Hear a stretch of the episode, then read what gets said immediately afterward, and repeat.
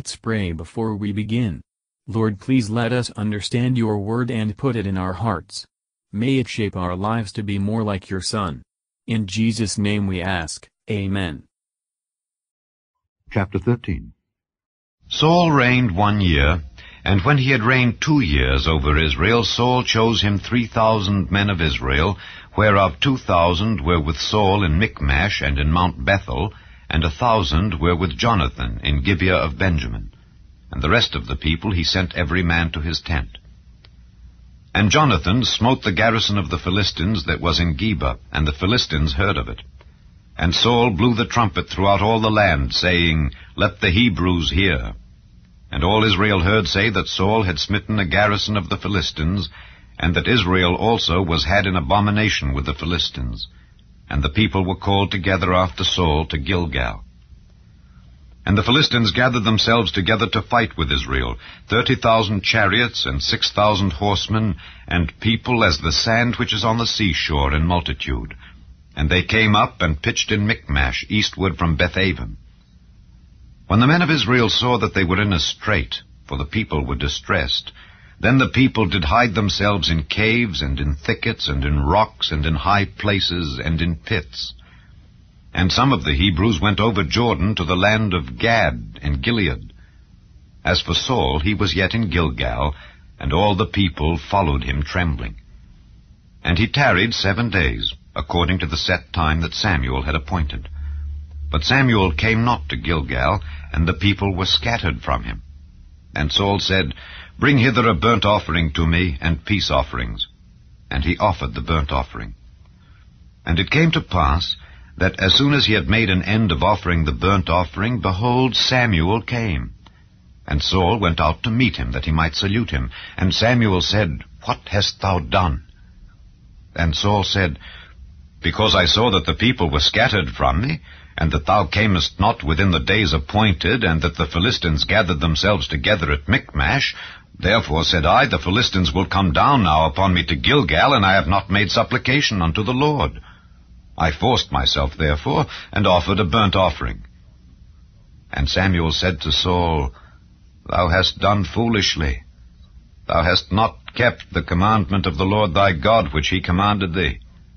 For now would the Lord have established thy kingdom upon Israel forever. But now thy kingdom shall not continue.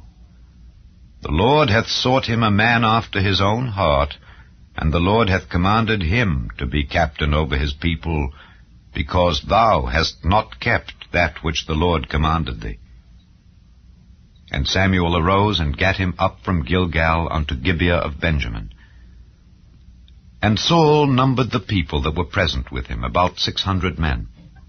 And Saul and Jonathan his son, and the people that were present with them, abode in Gibeah of Benjamin, but the Philistines encamped in Michmash. And the spoilers came out of the camp of the Philistines in 3 companies.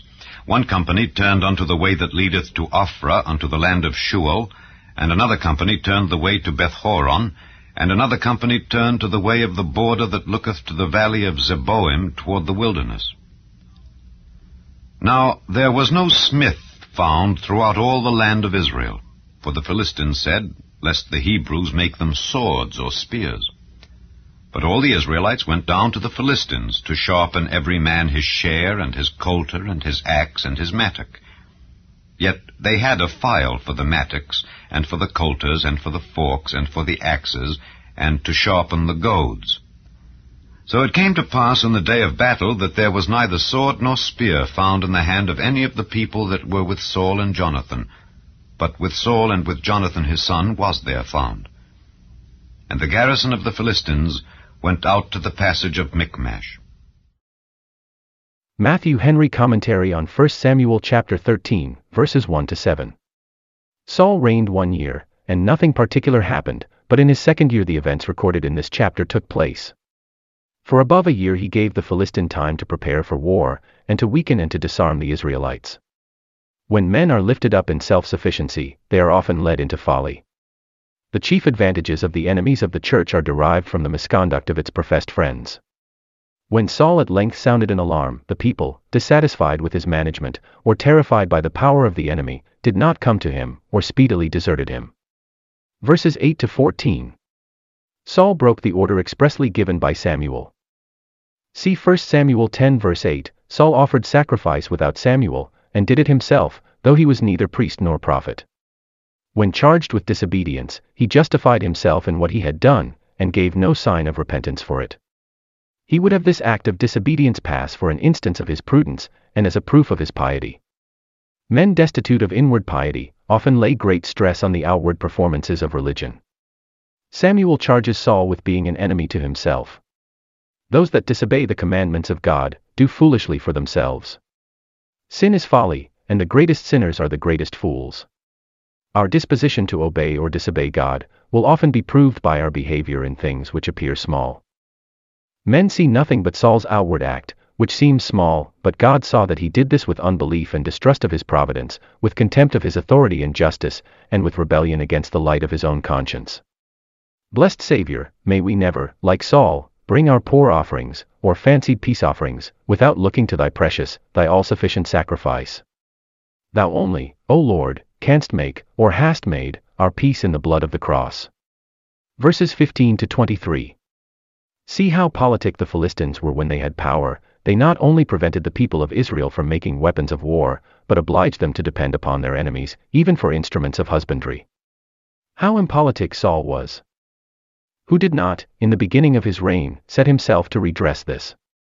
Want of true sense always accompanies want of grace. Sins which appear to us very little have dangerous consequences. Miserable is a guilty, defenseless nation, much more those who are destitute of the whole armor of God. Thank you for listening, and if you liked this, please subscribe and consider liking my Facebook page and joining my group Jesus Answers Prayer.